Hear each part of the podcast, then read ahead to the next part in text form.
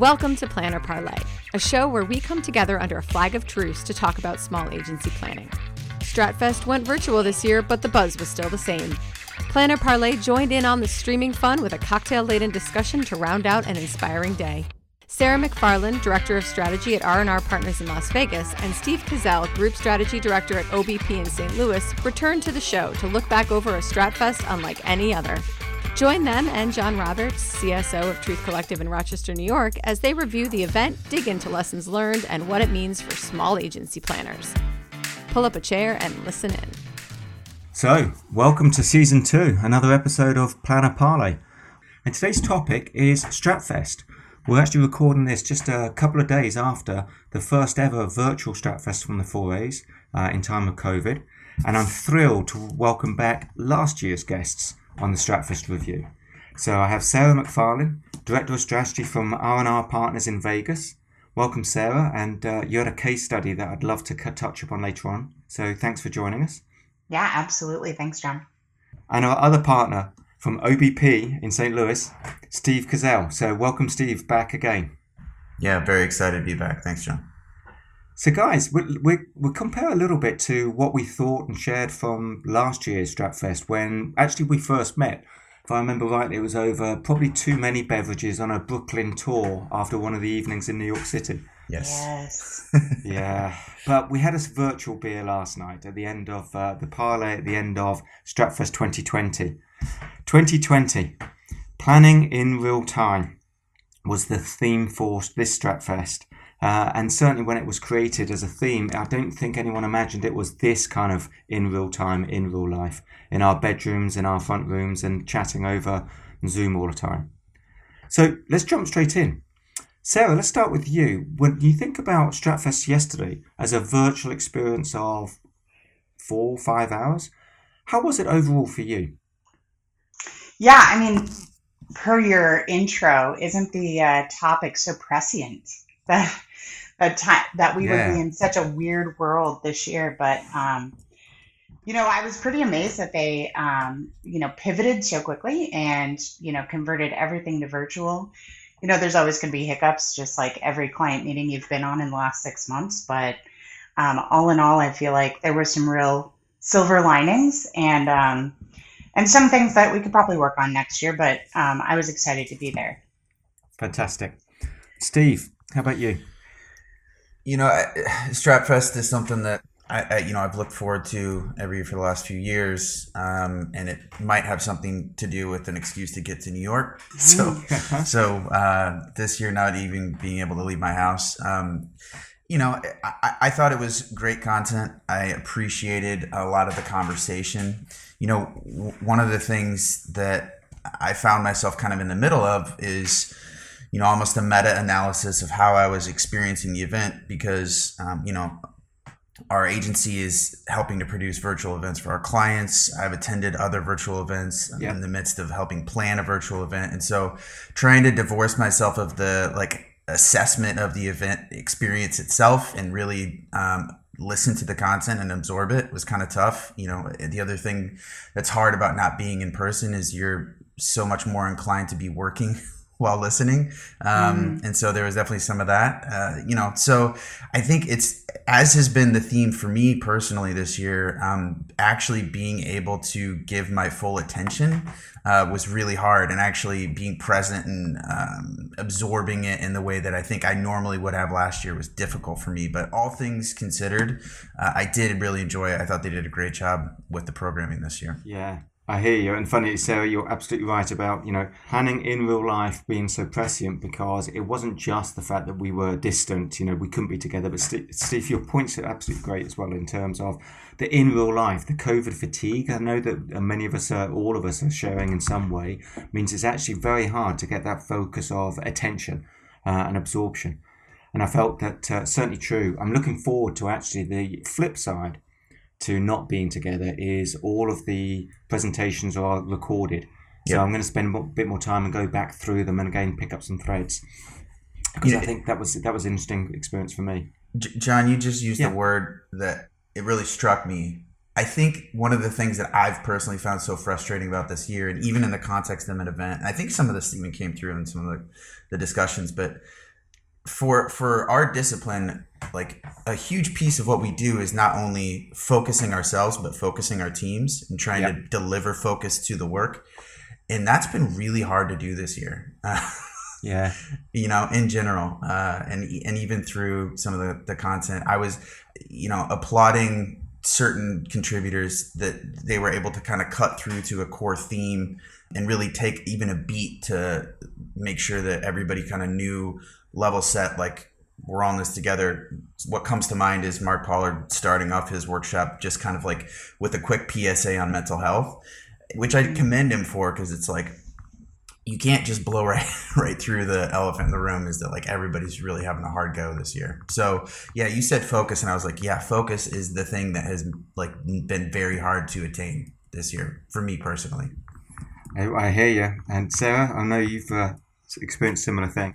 Yeah, absolutely. And I think to Steve's point, you know, along with that focus comes the stripping down, right, of rethinking everything in the way that we've done it, trying to, you know, get down to what I call a minimum viable product, yeah. right? Um, what's the simplest, cleanest, most concise way that we can get to what we need to get to in the midst of all of this? And and I heard a lot of content that was really speaking to that, which was really really appropriate for me and the work we've been doing in the last six months. Do you know, sir, that's a really great way. When I was looking, going back through my notes this morning about, you know, some of the things we took away, I was lucky enough to be sitting in the same room at least, even though six foot distance from two of my planners, uh, three of my planners in terms of looking at the event on Stratfest uh, and then chatting about it a little bit. But that focus, what what we all took away were the moments which is actually not necessarily even just one presentation, but the moments where we felt there was a balance between the lofty idealism that we all seek in planning about how can we get better, really closely attached to a very simple what can I do about it, a tactic, an example, a way to apply it. Uh, was really interesting for us because I think that comes back to what you were saying, Steve, about how do we get this focus so we don't have too much hypothetical thinking and swirl, but actually get down to doing things. Do you know what I mean? Yeah, yeah, uh, yeah, for sure. Nobody's got time for that anymore, right? Like, um, I would love to, you know, just marinate in my thoughts and pontificate on the best approach for every particular project. But, you know, as we heard from all of these panelists and all of these presenters, you know, it's getting down to what they say the 45 minute planning period, right? Yep. From the six to eight weeks we all wish we ever had. Yeah which I'm not even sure that was ever real, but um, but this 45 minutes feels very real. So let's stay on that because that was a theme uh, of fantastic workshop that sadly I couldn't attend because I was setting up uh, for for Parley. But Mark Pollard and Julian Cole were doing a 45 minute uh, strategy workshop. Steve, you were there. Sara, were you on that one as well? I was not, although I am very excited about this recorded content that's getting uploaded. Exactly. So. And yeah. also, Julian Cole and I are going to be doing another podcast uh, Mark and Julian and I did one last season. So Julian's coming back, and I, have asked Julian to think about what would be the subject. Does he carry the scene through? So uh, we'll dig in deeper on that. But Steve, why don't you chat a little bit about what you took away from the, the 45 minute workshop?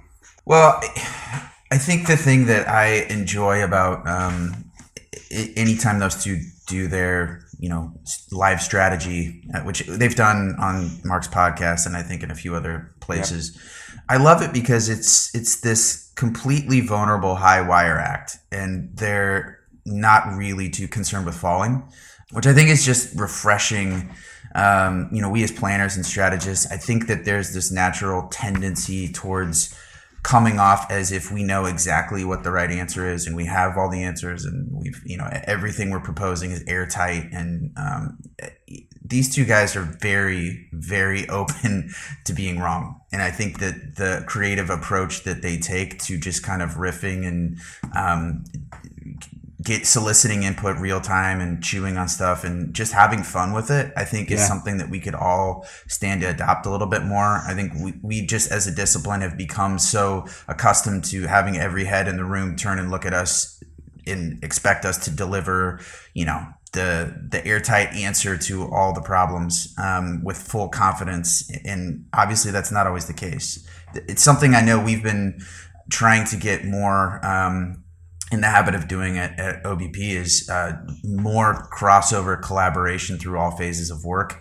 so that there aren't these moments where I have to have everything ironed out and I hand it over to creative and then creative has to have everything ironed out for creative review. You know, it can be messier and it can be um, a little bit more fun even uh, if we are just vulnerable and let ourselves kind of like be wrong for a little bit until we find something that feels right. You know, it's funny because it reminds me of things I've talked about with people before about, you know, a belief that I don't think strategists are responsible for creating the strategy. I think they're responsible for making sure that there is one, right? So Yeah. it isn't us with having the golden words and the sole answer only, but how do we bring people in? And I, I, heard that yesterday as well in the, in the parlay. We had a, a cocktail parlay at six o'clock for an hour, just sharing thoughts for about uh, 20, 30 people. And a similar thing came through about having a partner uh, means that some it is more fun than sitting in your bedroom or you know wherever you happen to be trying to come up with a solution. But also it can lead to better ways.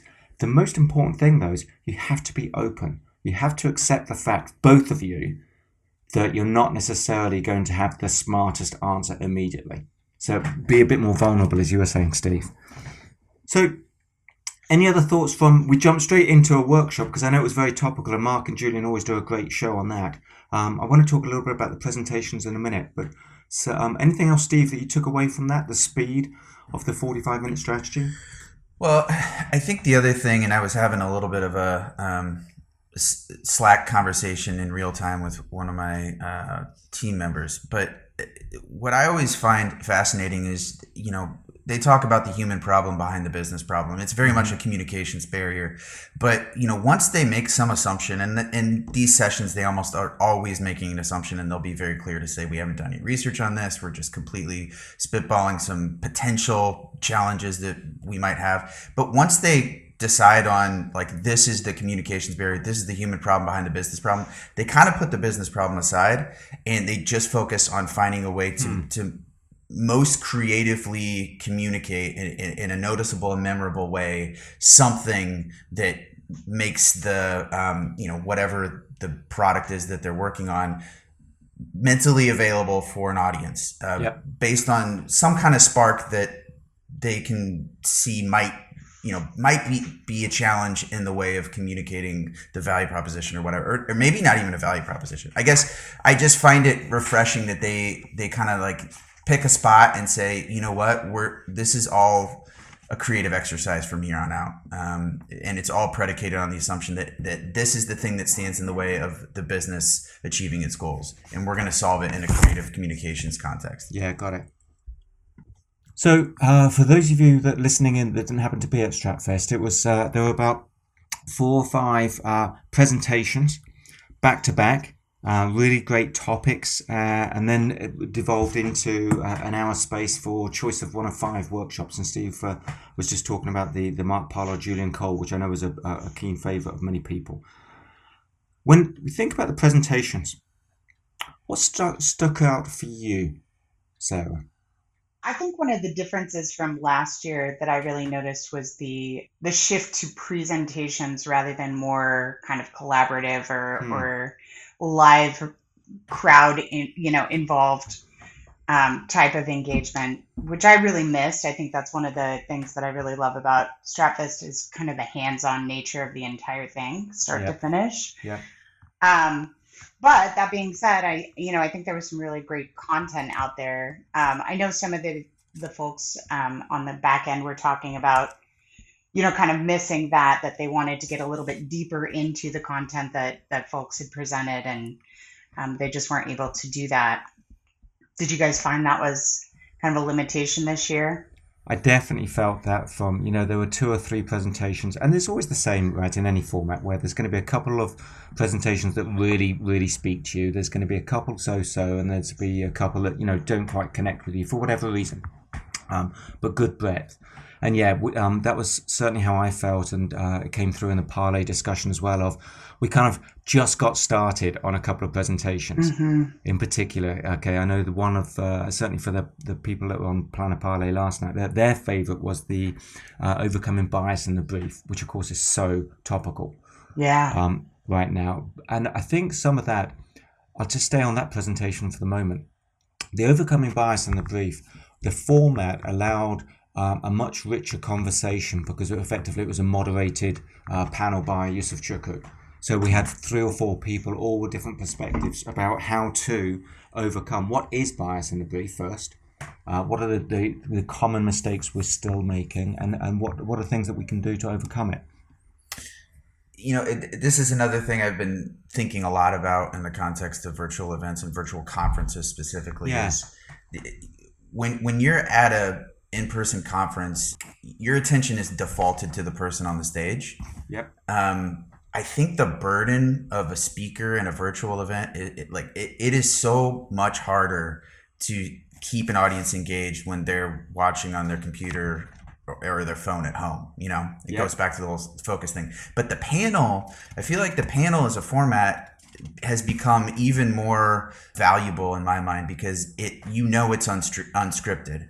You know, th- these Yep. points are not rehearsed. It's a dynamic uh, conversation and discussion. And, and honestly, the more tension that is in the conversation, the more disagreement that's happening, the more I'm instinctively tuning in. Uh, and that's a tension that I think is really hard to manufacture in a talk in a virtual event. But I think it's made me fall in love with the panel format even more if you have the right mix of people and the right topic. I think both things are true, Steve. It's, it's a really great way you're thinking about it, which is the panel format be um, allowing us to have a little bit more of you're not sure what's coming next, and we all zone out. Let's be honest, okay? We're we're, we're our own worst uh, enemy when we zone out in any form of presentation.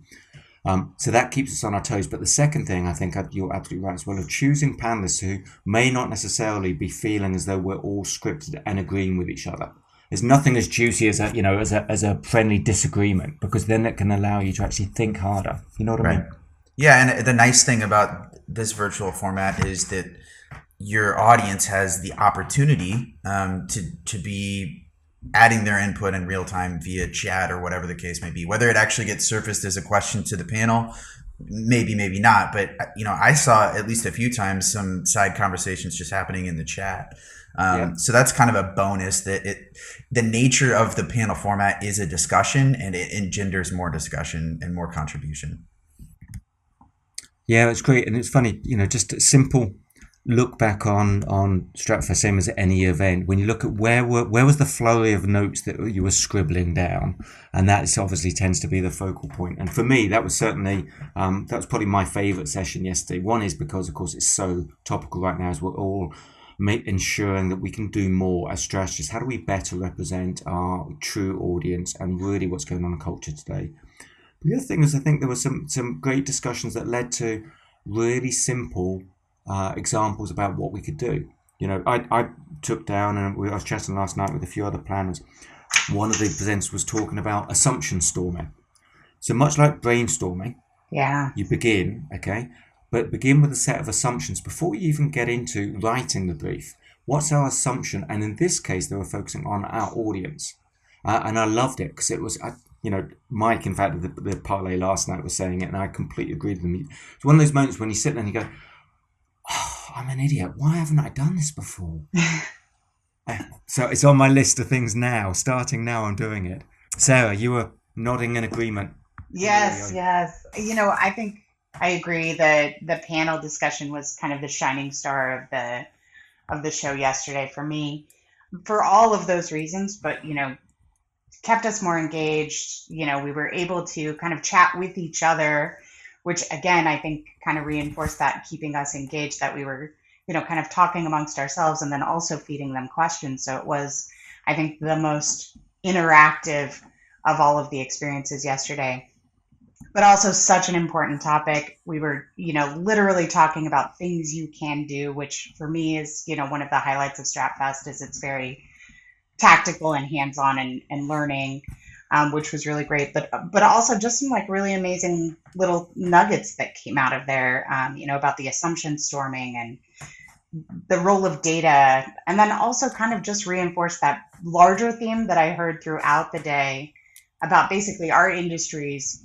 responsibility when it comes to shaping culture and and some of the narrative and maybe even um, some of the harm we've done over the years in reinforcing some of these um, you know Yep. systemic inequities and and what is our role in in fixing that moving forward Yeah.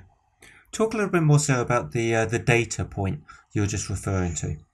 Yeah, I mean, one of my, I, you know, just from my notes, one of my favorite notes on that was, you know, data is history and history is always biased, right? Just thinking about that. Yeah. Um, I've been rolling that around in my head for the last 24 hours and I, um, I love it. I'm a data nerd, right? I'm a, my background's in research, so um, I'm always knee deep in the data. But thinking about it from that perspective, you know, I always kind of found safety in numbers that the, you know, numbers are clean, numbers are, you know, you yep. can obviously bias with numbers. It's very easily done, but um, but just putting that lens on it as I'm moving forward in the work, I think um, is really important. I loved that.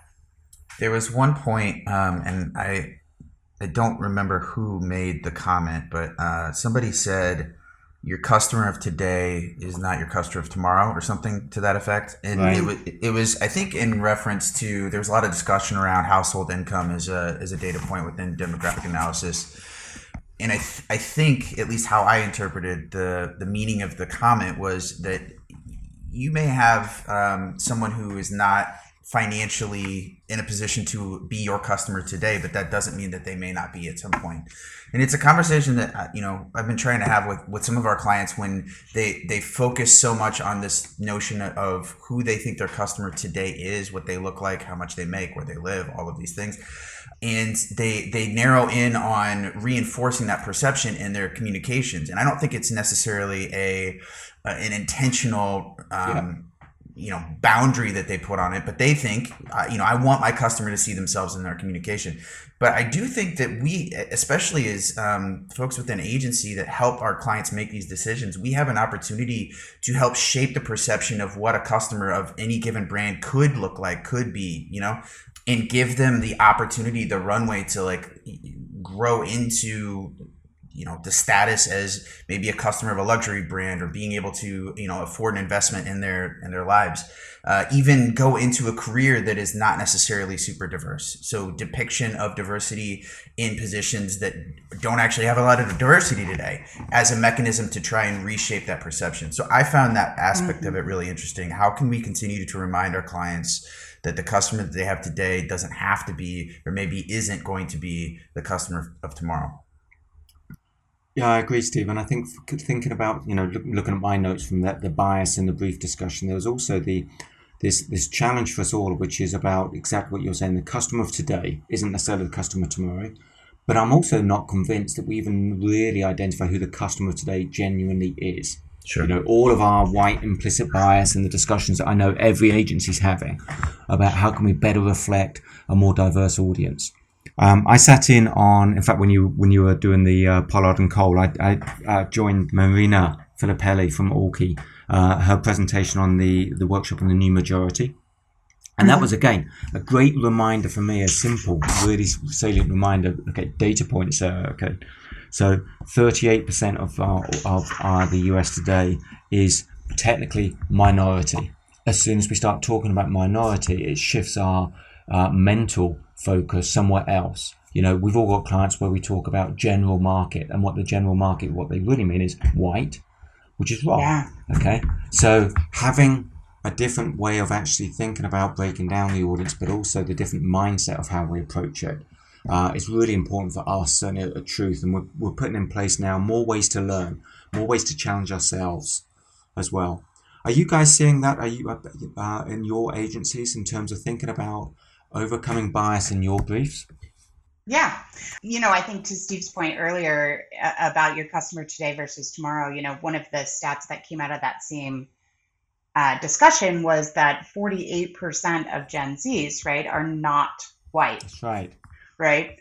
Um, so, in, to some extent, if you're, you know, I, I know we're trying to make that hard shift from like hyper millennial focus to Gen Z, which in my mind, Gen Z is a lot more interesting. So I'd rather play in that space. But um, Gen Z, uh, right, is already there. They're already yeah, yeah. Um, in that space. And so if we're thinking about even our customer of like next year, not even, you know, too far out, you know, that's where we should already be playing. And I think one of my favorite quotes from that essentially that your multicultural strategy is your strategy, right? If you're looking at yes.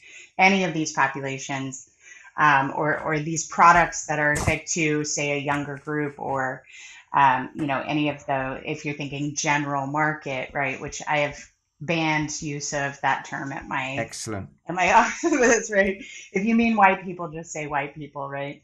But i think you know that that was i think a really frank and honest discussion which was uh, you know really interesting that you know in this year of breaking all of the ways we think about everything let's break that too Yeah. um, and just start rebuilding the way that we think about it Yeah. Steve, this isn't about reflecting greater diversity in the execution, the outcome of the work, but ensuring that we're reflecting greater diversity of, of thinking and understanding in the brief that leads to the work. Yeah, I mean, so I know to your point, John, the discussion was not necessarily around diversity and execution, although I do think that that's still important and it's certainly something that, that we as an agency have already started looking at. Um, you know, we work in agriculture and we work in tourism, and Yep. oftentimes those audiences, uh, depending on where the destination is, are deemed to be predominantly white. And I think that's something that we've been intentionally trying to challenge in our casting, even as recently as the last couple months. So um, I think that's something that we felt pretty strongly that we could work with our clients to push a difference in you know how what the identity of, of the, the audience and the customer is and it, you know in reflection the identity of the brand. I will say just going back to the kind of the targeting and segmentation thing one of the things that i think and I, this may have come up actually i don't recall um, but rethinking just demographic assessment in general and starting to think more about category entry points and thinking about um, reaching anybody who could potentially be in market to buy and, and what is that that tipping point that that puts them in market um, to evaluate and starting to target more around those things whether it be search or, or whatever that are, are more geared towards the audience you know taking some sort of action or changing their perception around making purchase or you know for those of us that work with clients who don't necessarily sell a product Yep. uh, considering an idea adopting an idea supporting an idea whatever the case may be but um, not starting from this place of what are all of the attributes and characteristics we can use to define our target audience but instead say what is the need state that we can identify that we can start to target against that is the moment when people actually are starting to think about it or consider it or you know are aware of the problem whatever the case may be. It's a cool way of thinking about it, Steve, because if you start from with your point, if you start from identifying an audience by a need state or a mindset, then you don't start by the fault of demography. Because as soon as we start to get into the data of demography of what percentage of our audience is X, we're starting to make exclusionary choices, right? Whereas I love what you're doing is you're flipping it and talking about is about the mindset or about the, the need, where people are on the journey. Is that is that tracking with you? Yeah, hundred percent. And that you know, folks in media will be the first to say that's harder to do, Yep. um, and it is. But I don't think that that is a good enough reason to not try. I, I actually think that there's a lot of evidence out there that it can be some of the most effective ways to go about recency planning and just finding ways to strike while the iron's hot so to speak but the, the nice benefit of that is you're not starting with a predefined idea of who someone has to be in order to to buy your product. Instead, it's what are they looking for? Um, what are they in in need of? Um, And letting them kind of initiate the the brand relationship in that context. Yeah, I, I would say we're seeing the same thing. And, and to Steve's point, it's, you know, not only is it more effective to be talking about these like behavioral targeting, um, but also as the data privacy laws are changing and, you know, some of the practices and the amount of data, or even demographic data that's available to us is, is being kind of pulled back. Those behavioral um, targets are going to be more and more critical in the future. It's funny, you know. I, I don't know if if any of you had a chance to um, check out Sarah DaVanzo's workshop, but just reflecting on the talk that she had, and I, I she was a speaker. I think it was last year as well. That's right. Um, you know, she's obviously very futurist in her um, themes and topics, and like, if I'm being completely honest, she kind of loses me a lot, a lot of times. Um, but you know, I think what is interesting is a lot of the things that she discusses are inevitabilities in terms of like these are all advancements in technology that people are going to pursue. Yep. Um, where they net out, the future will tell. But I think as for those of us who are in a position to make use of them for good or for evil, uh, I think one of the things that I've started to consider more and more is, and I think she was kind of getting at this with the trying to weave insight into technology. You know, there's certainly going to be more opportunities for us to learn more about the people whose influ- whose behavior we want to influence. Um, and you know, I think to Sarah's point, like data privacy is going to probably run parallel to technological advancements in a way that is going to constantly create tension in terms of how much data marketers can actually access to target individuals. It makes me go back to just old school advertising to say like if you can find one thing that just feels inherently true about humanity and it doesn't even have to be a specific set of humans. It could just be a shared human experience and you can turn that into a really compelling, creative communication and get it out in front of as many people as possible, you're gonna do okay. You know what I mean? Like Yeah. Mhm. that is the the foundation of what has made advertising what it is for the last you know however many decades at this point. So I I sense that there's going to be a moment in time where we have to come together as as a marketing industry and say like do we really need all this data or can we actually get back to being as creative as we claim to be and make people pay attention to us because they want to not because we found a way to be precisely interruptive you know what i mean I love do. it. You know, and uh, so Sara, as the data geek among the three of us, how do you feel about that? No, I love it. And you know, one of the themes, well, I guess two of the themes that I heard yesterday that that I was kind of, you know, interweaving in the way I was thinking about the content yesterday was, you know, this idea of, you know, Per Persera, the automation, the technology, you know, Mhm. Zara Zara Winston also talked about that in terms of like um, automating some of those processes because we have less and less time and um, but on the other side, we also heard a lot more about being a lot more empathetic, a lot more tied into the humanity, um, you know, coming back to those planning roots. Um, and in my mind, I think they mesh very beautifully, but it's going to be something that's hard for people to grapple with at first, right? That we need to marry these two ideas of tech and automation and like deep empathy for our consumers and, and for the, the audiences that we're speaking to. Um, but in my mind, that's beautiful. I love it. Excellent. And it's funny, um, Steve, you, you touched upon Sarah's got this great, and it comes back to me, I think, about one of the, the challenges of a virtual event we beget, talked about at the beginning. Sarah's got an amazing perspective of the future. And actually, what I found uh, happen was the presentation could establish this high perspective, but the workshop, from what I heard, is where it really became more real. Okay, of how do you actually do that? How do you think about? You know, she was promoting in the year 2030 the the uh, the best job in the world would be to be an insight scientist, which is a really interesting Mhm. compound, right? To be an uh, insight and scientist. But she was saying, you know, really simple task, like Be in the noise. Make sure that everyone you spend some time, even if it's just for 30 minutes a day, being in the noise to distinguish between the noise and the novel.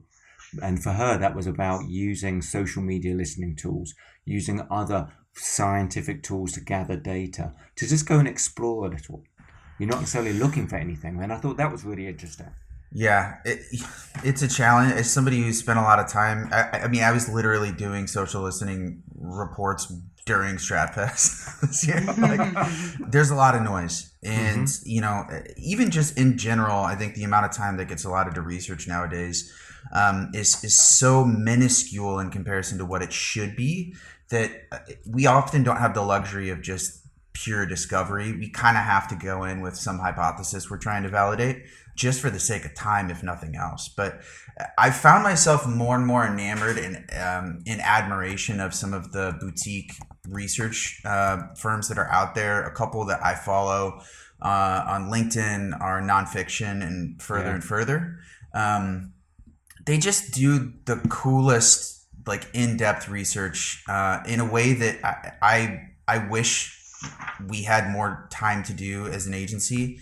Um, and, and the beautiful thing about carving that out as your core service offering is nobody's, you know, you don't have any team members waiting for you to finish so that they can start making stuff, you know?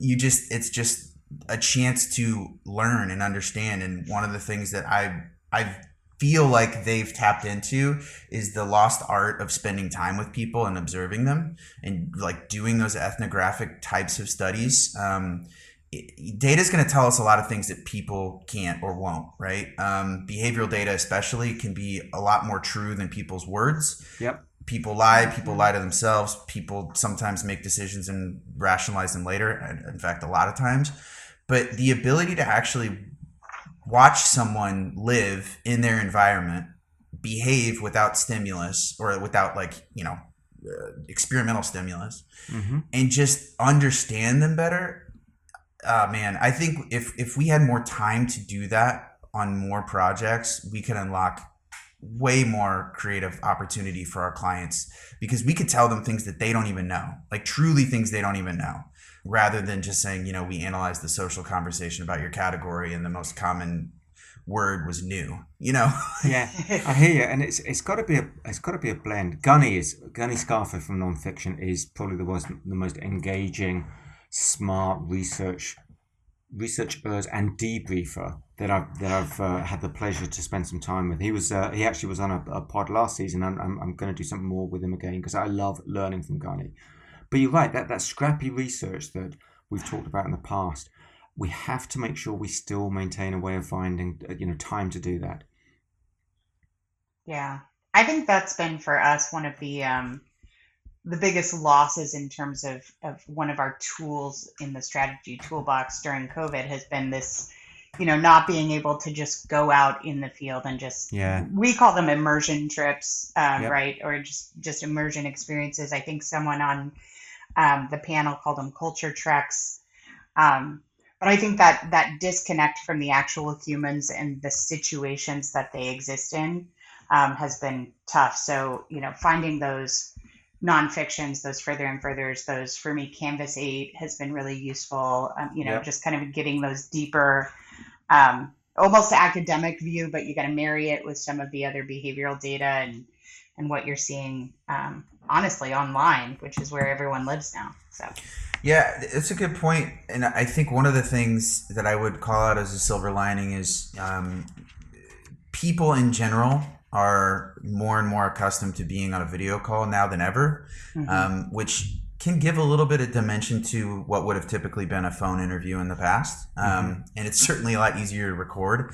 So e- even you know doing virtual focus groups, not that I really love focus groups in general, but um, even just one-on-one in-depth interviews via Zoom, I think is something that is going to get easier and easier to do and find people that are willing to do, especially with with more niche audiences where you know people are busy, they don't have time.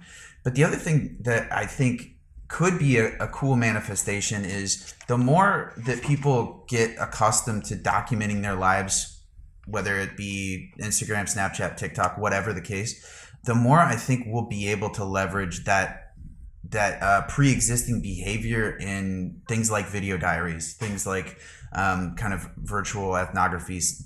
Obviously, it's still going to be people showing us what they want to show us, but Yeah. if we can prompt them to just kind of say, hey, you know, just like you would do this on social media, we want you to just track your life for the next three days. And yeah, it's not the same as being there, but um, I think just getting a little bit more, to use your word, John, scrappy about getting that stuff uh, underway early in a, in a project, getting a client to put us in touch with a few people, um, and starting there, I think is the the best thing we can do to to counterbalance this notion of you know analyze the the data set and tell us what you found. Um, actually, analyzing people, I think, is really valuable. Well, Steve, it's in, you sparked now the, the, the segue for me, which is the whole notion that everything we're talking about now, the scrappy research, the how do we do it, how do we overcome the challenges of, you know, being stuck on Zoom for the last six months.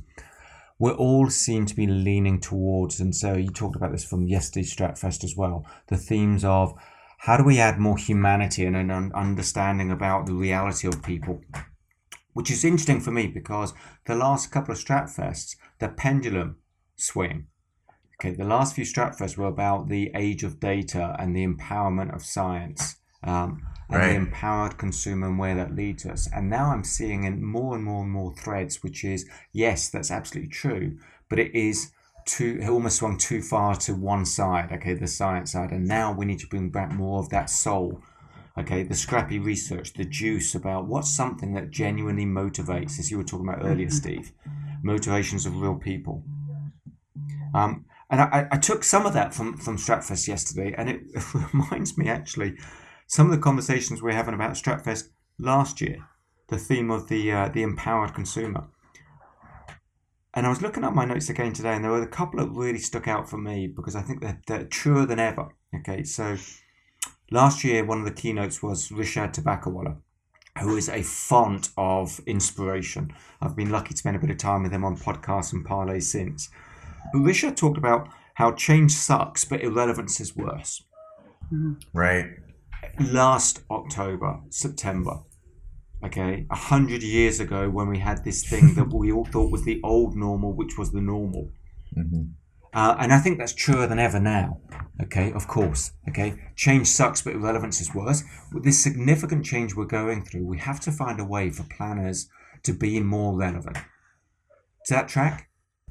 Oh yeah, f- for sure. And, well, and I think you know, I get the sense that a lot of planners in this season of COVID and you know early on it was like all the trend reports all the time it it seemed like our discipline immediately became valuable in the sense that we were thought to be the ones who had the best finger on the pulse of what was happening next and what are consumers thinking now and et cetera et cetera i feel like I got the sense that people got pretty fatigued pretty fast because Hmm. it, you know things were changing week to week, month to month, and I feel like at a certain point, whether it was the client or the agency, but somebody kind of said like, yeah, maybe we maybe we just need to assume that we're not going to know what the future holds for a little while Yep. and make the best decisions we can in that reality uh, versus trying to just stay ahead of the curve on the latest you know data that's coming in you know the, the latest survey that's been in market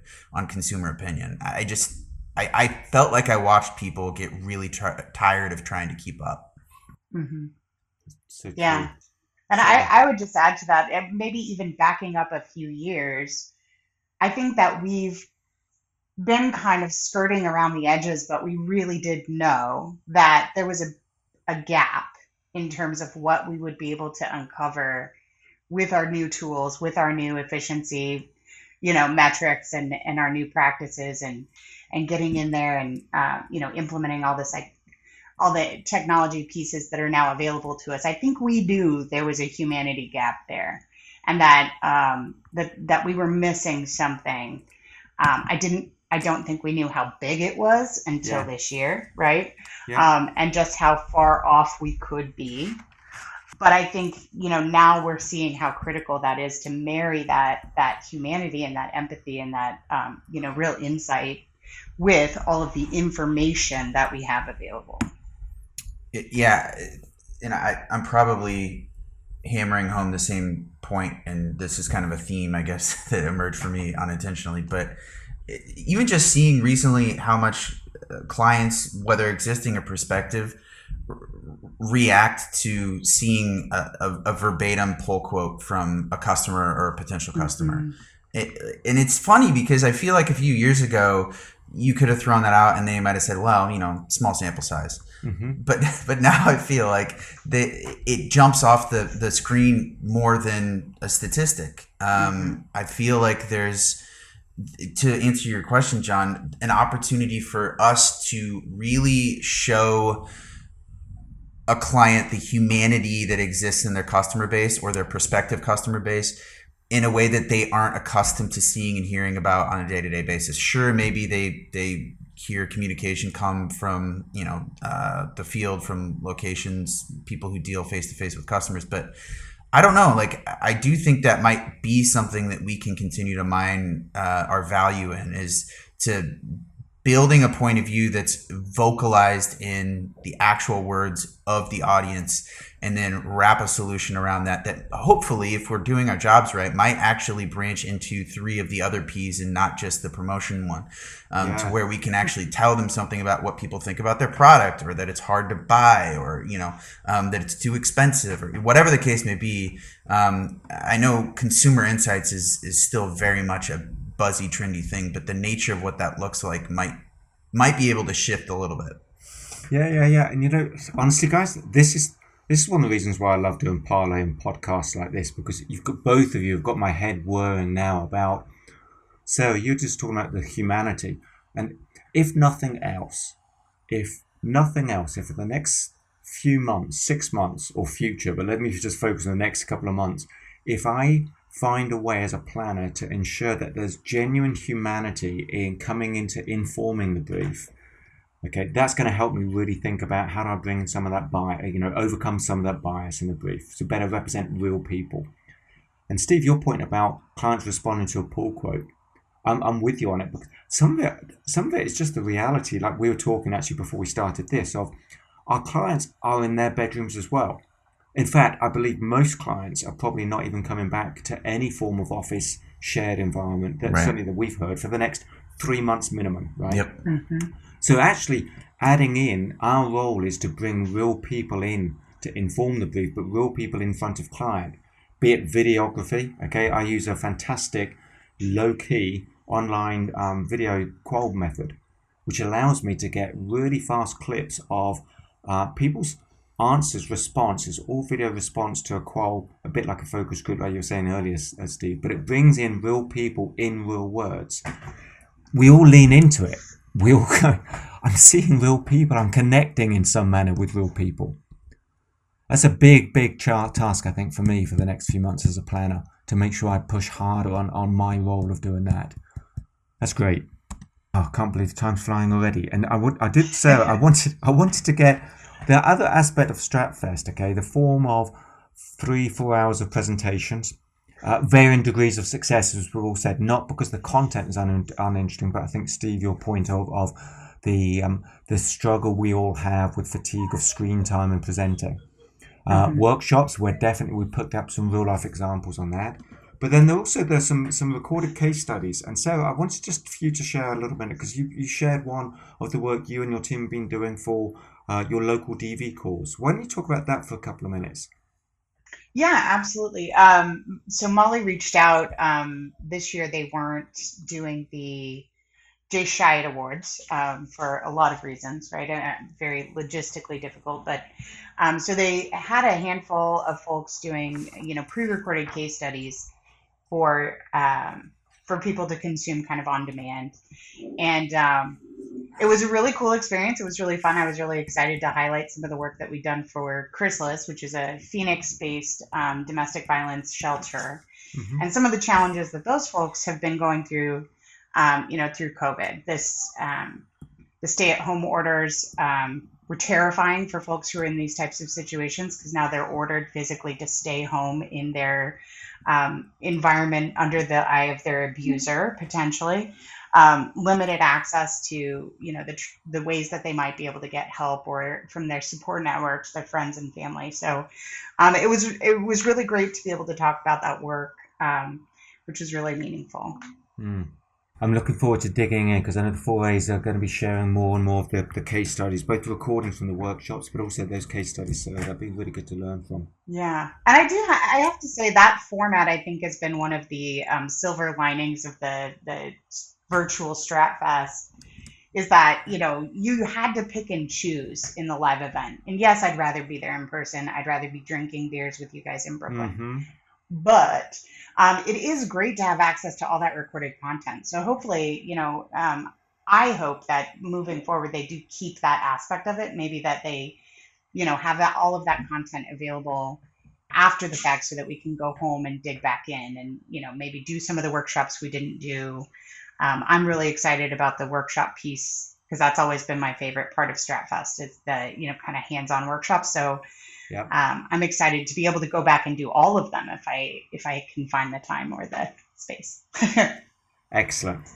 So when you think of uh, the the uh, afternoon and early evening we had yesterday at Stratfest, so what would be the one thing you've taken away that you think this is what I'm going to do to make my agency better as a planner?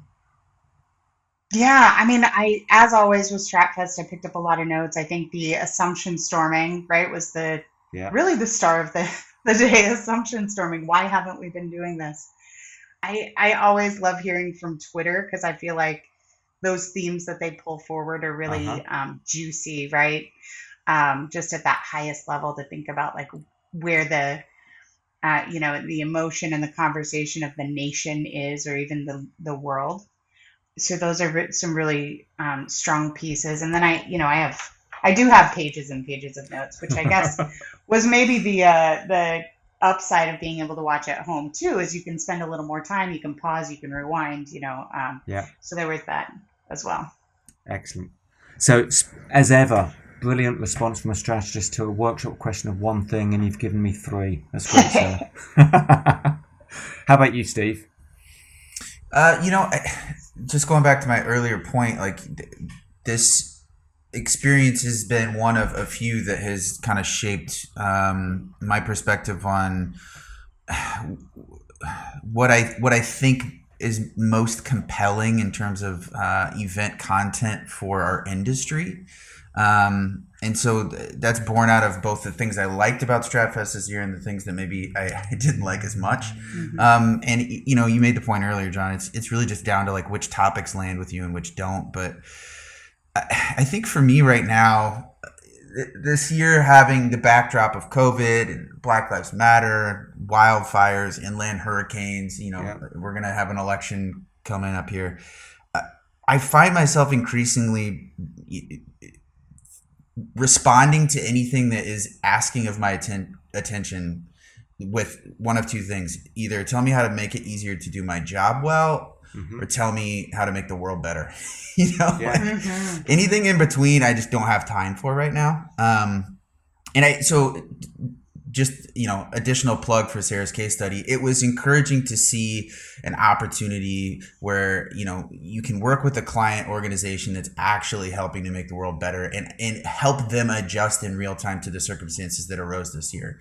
And so um I, I find myself increasingly thinking about uh, clients in one of two categories where it's like either let's take advantage of this opportunity to do some good, make the world a better place, add some value not just to shareholders but to broader stakeholders in a societal context, or let's stay the course. We had a great plan. It's still going to work.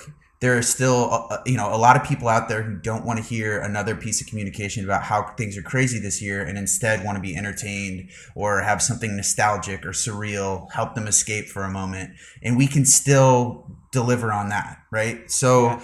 I think that's where my head is going is to say either find a way to plug into those aspirational things that I think a lot of planners have in their hearts, which gives rise to things like brand purpose and you know focus on CSR, which are all well and good. But there's also an opportunity to stick to what has always made advertising work well, and that's like being a delight in people's lives when it's done well and, and actually giving them a moment of respite from reality um, something to laugh at you know people talk about emotional advertising and i feel like they get hung up on emotion being like making people cry but we can make we can make people laugh and sometimes making them laugh is the best way to get them to remember what we're trying to communicate. So i, I guess that's where i diverge is like I, i'm like triaging things as either we're actively trying to solve social problems or we're just getting back to basics uh, and staying the course and not letting ourselves get distracted be choiceful okay? We talk with our clients about you know it's it's yes every brand should have a purpose but the most important thing now is being purposeful actually standing up for something and doing it in the in the right manner. Well, right, and if this year you're a brand that was grasping at straws, that it's it's as good a time as any to think about whether you actually have a purpose or whether you hired an agency to give you one. Um, because this would have been the year to draw on that and actually move to action based on it. Um, and if you weren't really sure what to do, that probably means that you know you didn't have one in the first place. And there's a lot of debate as to whether or not you need it, but yeah, like I, I don't know. Maybe maybe Stratfest um, specifically in this year generally has kind of made me think either either you're gonna set out to do some good with the work or you're just gonna do good work. But anything in between is kind of wasting my time. Mm-hmm. Hey, clarity is good, and uh, yeah, echo Steve's points there. That that case study is fantastic. The work you guys did is is not just great work, but also had such great effect as well. So kudos to you and the, the team there. Well, I'm up my hour, guys, and as ever, it's flown past. And um, next Stratfest, fingers crossed, we'll have too many beverages in Brooklyn or somewhere. Yeah. But uh, I'd, I'd love to uh, catch up with you again. But I've, I've, been thrilled just connecting with you for the last hour. And like I say, I, I love it because uh, I learn so much. I get enthused, but I learn so much from uh, great planners like yourself. So thank you. Keep it up. Oh, thank you. It's been really fun. John. Great to talk to you. Planner Parley, a Truth Collective production.